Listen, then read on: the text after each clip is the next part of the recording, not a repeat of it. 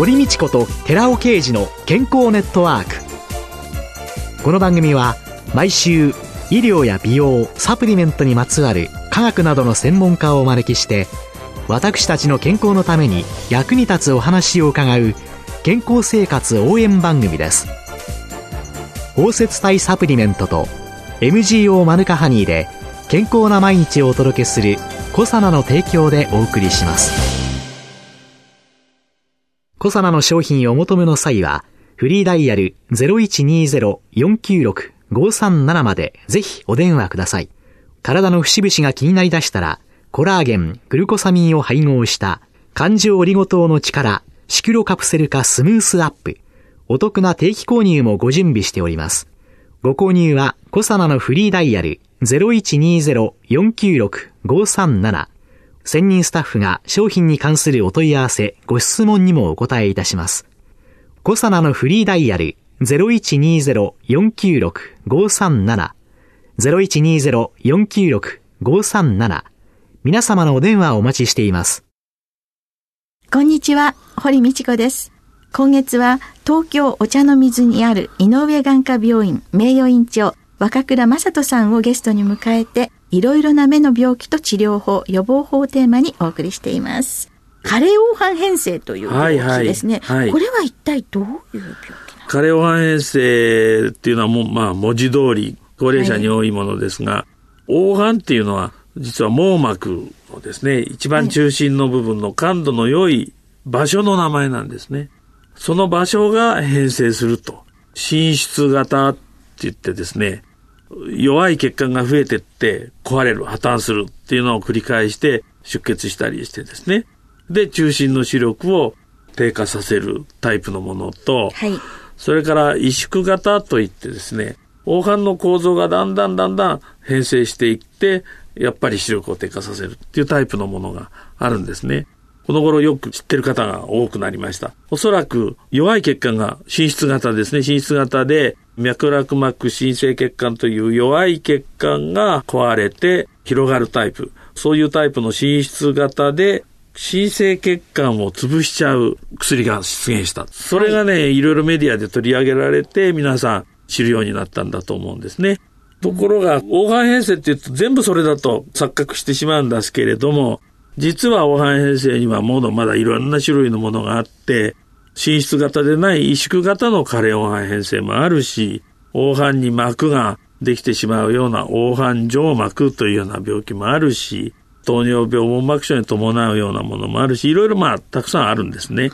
それが全部この新しい薬で進行が抑えられるということはないわけです。萎縮型には今のところまだいい治療法が見つかってません。それで網膜の栄養素になるようなサプリメント。これが最近はいろいろと出てきてね、はい、使われるようになってきました。昔はですね、医者はサプリメントっていうのは軽視してたんですね。ですが最近はですね、研究の素材として、はい、このサプリメントは本当にこの病気に効くかどうかっていう研究の結果がですね、うん、一流雑誌にも載るようになって、はい、エビデンスレベルが高い研究が出てくるようになりましたね。うん、もう一つ誤解をよく招くのには、抗 VEGF 抗体っていう薬なんですけど、そういうお薬がいくつか出たわけですけど、それで治るって、こうみんな思っちゃうんですけども、実は治るっていうと、元の健康な目に戻るというふうにどうも皆さん思って、過大な期待を持ってですね、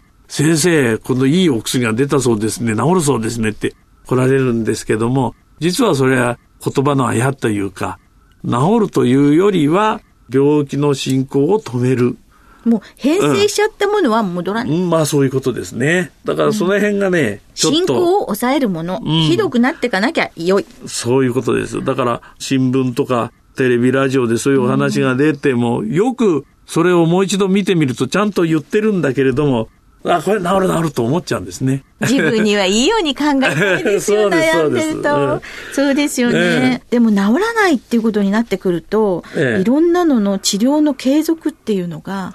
いや、治らないけれども、やっぱり、どんどん大きくなって進行してしまえばひどくなっちゃうわけでしょ？えー、で、10年後を考えれば、やっぱり、その時に治療した方が良かったっていうことになりますよね。だから意識してないと治療が離脱してっちゃう人が。そういうことです。期待通りじゃないからとかね。うん、そういうことは当然起こってきますよね。患者さんの方も多少勉強していただくっていう必要があるんですね。治って良くなっていくものっていうのと、良、えくならないけれども、ひどくなっていかない。それが一番大切なことなんだって管理していくっていうかね、それも大事ですね。うんカレオガ変性以外に、ちょっと気をつけた方がいい目の、いわゆる難病というか。まあ、難病というと気をつけてもなかなかね、なってしまったら、そうですよね。あれなんですけど、僕はどうも若い頃から難病を扱うポジションにはおりましてですね、えー、ベーチェット病とかね、はい、原田病とか、はい、それから視神経炎などのこの視神経の病気とか、あるいは重症筋無力症だとかね、はい、甲状腺がん症だとか、はい、まあ、レーベル病とか、まあ、列挙したらきりがありませんけど、うん、そういうあの、難病をたくさん扱ってまいりました。うん、ですので、まあ、患者さんと難病っていうのは長い付き合いになるので、長い長い付き合いをずっとしている患者さんもとっても多くいらっしゃいます。うん、そういう方たちというのは、えーえー、やっぱりある一定の診断が下った時っていうのは、目に影響が出てくるものっていうのは、必ず早めに眼科に一緒になってチームの医療で受ける、そうそうそう、そうなんです。もちろん早く軽い頃に見つかった方が管理がしやすいしですね、うん、治すことはできなくても、加齢肺炎性も同じですけど、うん、治すことはできなくても、上手に管理することによって目の命を伸ばすっていうかな、うん、それはある程度できるわけですので、それも医学の大事な効果ですので、そういうことをしていくのがいいと思いますね。先生、今、その、いろいろな変性した神経や変性した細胞っていうことになると、ええ iPS 細胞が、夢のような治療に広がっていくんじゃないかっていう、眼科の領域でも考えちゃうんですけど。そうですね。あの、眼科の領域でもよく話題になりますね。今は、iPS 細胞で何を作ってるかというと、はい、網膜の色素上皮っていうものを作ってるんですね。はい、色素上皮っていうのは、網膜とその後ろにある脈絡膜っていう場所なんですけど、そこはまあ栄養する血管があるとこなんですけど、はい、その間にある大事な細胞なんですね。はい、だから神経の伝達には関係してないんだけども、網膜の維持にはすごく大事な場所だし、はい、それが健常じゃないといろんな病気が起こりやすくなる。そこで iPS 細胞から健常な色素上皮を作って、実際にそこに病気のある人の目に移植するというようなことができれば、まあ、一つの夢が叶うというね、うん、えー、ことが行われていると思います。一生懸命研究を進めていらっしゃるので、近いうちにいいニュースが聞かれるかもしれません。ただ、僕はいつも最初にいいことを言って後でひっくり返すのが 好きなんだけれども、はい、網膜ってね、もっともっと複雑なんですよ。逆に言うと脳の細胞よりもっと複雑で、たくさんの種類の神経細胞が絡み合って、そしてものを見るという作業をやってるんですね。だからそれを iPS で全てできるかどうかっていうのはこれからまだまだ相当時間がかかると思います。今言った色素上皮のところは作れると思うんですけども、網膜のネットワークっていうのが、これができるかどうか難しいところが一つと、で、網膜が仮にできてもですね、今度それを脳に伝達すると、これが遠い遠い脳に行かないとものは見えないわけですから、それがまたできるかどうか。いくつかまだ山があってですね、皆さん、もうすぐなんて思ってる方は、がっかりするかもしれませんけど、まだまだそれは山あり谷ありだろうなっていうふうに思いますね。なんかね、もうすぐ夢がわって思ってしまう方も多いだろうし、ええ私自身も、でも考えたら、神様はすごいものを作りましたね。本当ですね。ねそれに変わるものは。うん、でも、ちょっとだけ、ええ、ちょっとだけ、期待が持てる。手助けができるものができてでもこれは大きな進歩ですね。うん、今までできなかったことですよね。新しい自分の細胞を作るなんてことはですね。うん、そうですね。えー、それはもう画期的なことだと思いますけども、それを工作して、目とか人間とかそういうものを作っていくっていうのは、時間がまだまだかかるんじゃないかな。いくつかの大きな発見や大きな進歩が必要になると思います。先週先生が白内障の手術、昔はかなり時間がかかってたので、えー、今は10分ぐらいでねっていう、その間にいろんな皆さんの努力や進歩があっていく。でもじゃあ、その時々に、そのいろんなものに協力する医師と患者さんがいて。そしてその次の世代の患者さんに、そうです医療がバトンタッチされてそしてそれを支えるお金がないと。うん、国がやっぱりね、頑張ってくれないと。先生が医学を志されたそれね、難しい。よく聞かれるけど、答えるのが難しいんですけどね。まあ今考えると誠に幼稚な選択っていうか選択のプロセスじゃないかと思うんですけども、学生の頃はですね、文化系には行きたくないなとなんとなくね。かといって物理や数学が得意なわけでも成績がいいわけでもないし、そうすると理科系にも向かないなと。そういう消去法でイカ系になったということなのかなと思うんですけど、そのイカ系になって、まあ考えてみれば、まあ人を助ける職業だからね、いいのではないかと。まあ誠に幼稚な、言えば恥ずかしいような言葉ですけど、人を助けるなんていうね、ことを考えて、医師になってもいいんじゃないかなっていうふうに思ったんですね。今、医師になっても三十数年経ちますけれども、まあそういう単純だけれども純粋な気持ちを忘れないっていうことも案外やっぱり大切なことで時々そういうものを思い出さないとついですね目先のこととか患者さんのことよりも病気とかそういうことの方に目がいっちゃって患者さんをおろそかにしちゃったり患者さんの訴えを痛いと言ってんのに違う病気を見つけて治してたりねそういうことになっていることがあるのでそこら辺は病気じゃなく人を助けるっていう、誠に幼稚な考えかもわかんないけど、それって大人になっても大事なんじゃないかなと思ってます。ああ、なんかもうすごい温かい気持ちになってきました。先生はお父様が著名な文芸評論家でいらっしゃる。そして昨年には先生ご自身が日本初の女性眼科医の朝という小説を発表なさったり、はいはい、あの、案外評判がいいんです。なんで、これはですね、実はあの、私が今勤めてる病院をの歴史をたどると、そこに女医さんがおられたんですね。はい、で、その女医さんのことを調べていくと、日本で初めて国が認めたお医者さんで眼科医になった人だったんですね。はい、で、それを調べ始めたら、島根県の増田市っていうところに生まれた方なんですけども、はい、そこで行って調べさせていただいたりしているうちに、なんか構想ができてきて、右田朝さんをぜひ紹介したいなっていうふうに思ってね。それで書いたんです。まあ当時、明治20年代の頃ですけれども、まだね、電車なんかない頃上京してきて、そして東京にある医学予備校、これも女性を受け入れて、まだ数年のところですね。そういうところに行って、まあ勉強して、今でいう国家試験に受かった。その頃、社会はやっぱり男尊女卑ですよね。女医さんっていうのは、お産婆さんの流れで産科なら皆さん受け入れたんだけれども、はい、内科とか整形外科とか眼科とか耳鼻科とかっていうのは、女性がやるっていうのはね、考えも及ばなかった。うん、そこのところを描こうと思いましてね。分かってることが少なかったので、評伝にはできなくて小説にしたんです。じゃあ先生、これから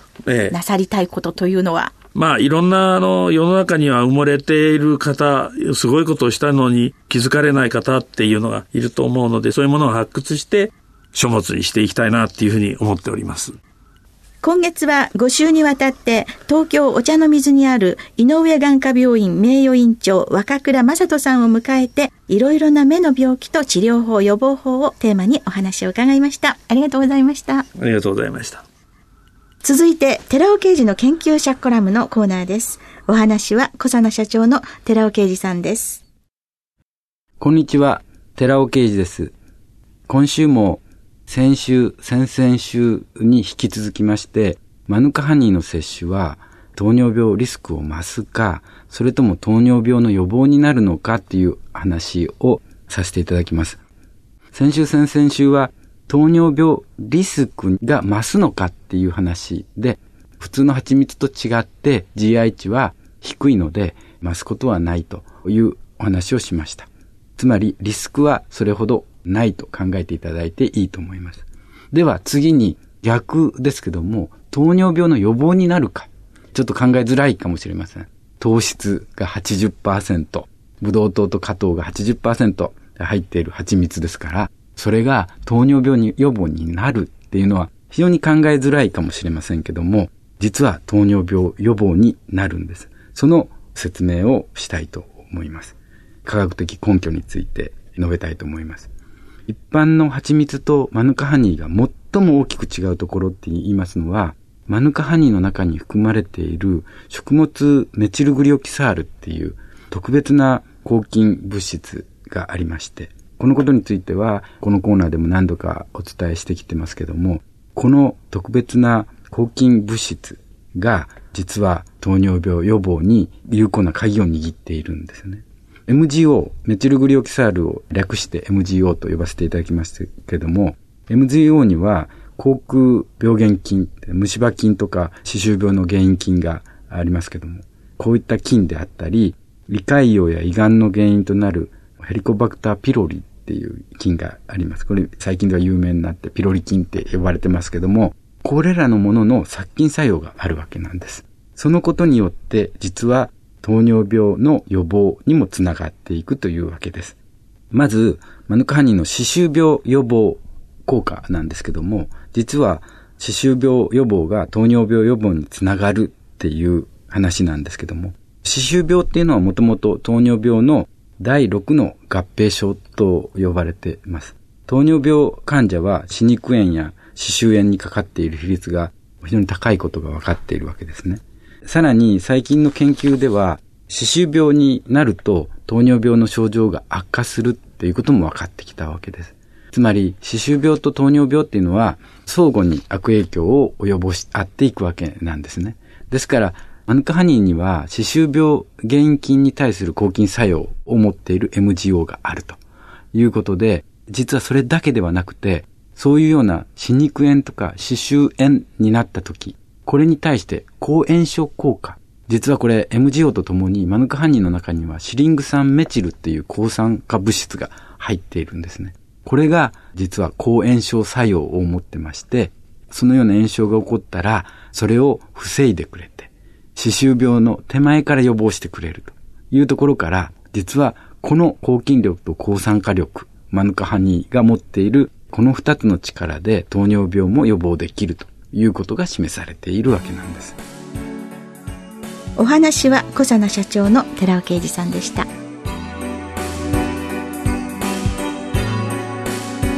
ここでコサナから番組お聞きの皆様へプレゼントのお知らせです。グルコサミン、フィッシュコラーゲンペプチドといった軟骨成分に、摂取した軟骨成分の組み立てをサポートする高級店などを配合したナノサポートシクロカプセル化スヌースアップ。今回これに軟骨成分の構築を促進する成分として、新たに大豆抽出成分ポリアミンを加えました。大豆抽出成分ポリアミンを配合して軟骨成分の構築力を高めたコサナのナノサポートシクロカプセル化スヌースアップポリアミンプラスを番組お聞きの10名様にプレゼントしますプレゼントをご希望の方は番組サイトの応募フォームからお申し込みください当選者は8月5日の放送終了後に番組サイト上で発表しますコサナのナノサポートシクロカプセル化スムースアップポリアミンプラスプレゼントのお知らせでした。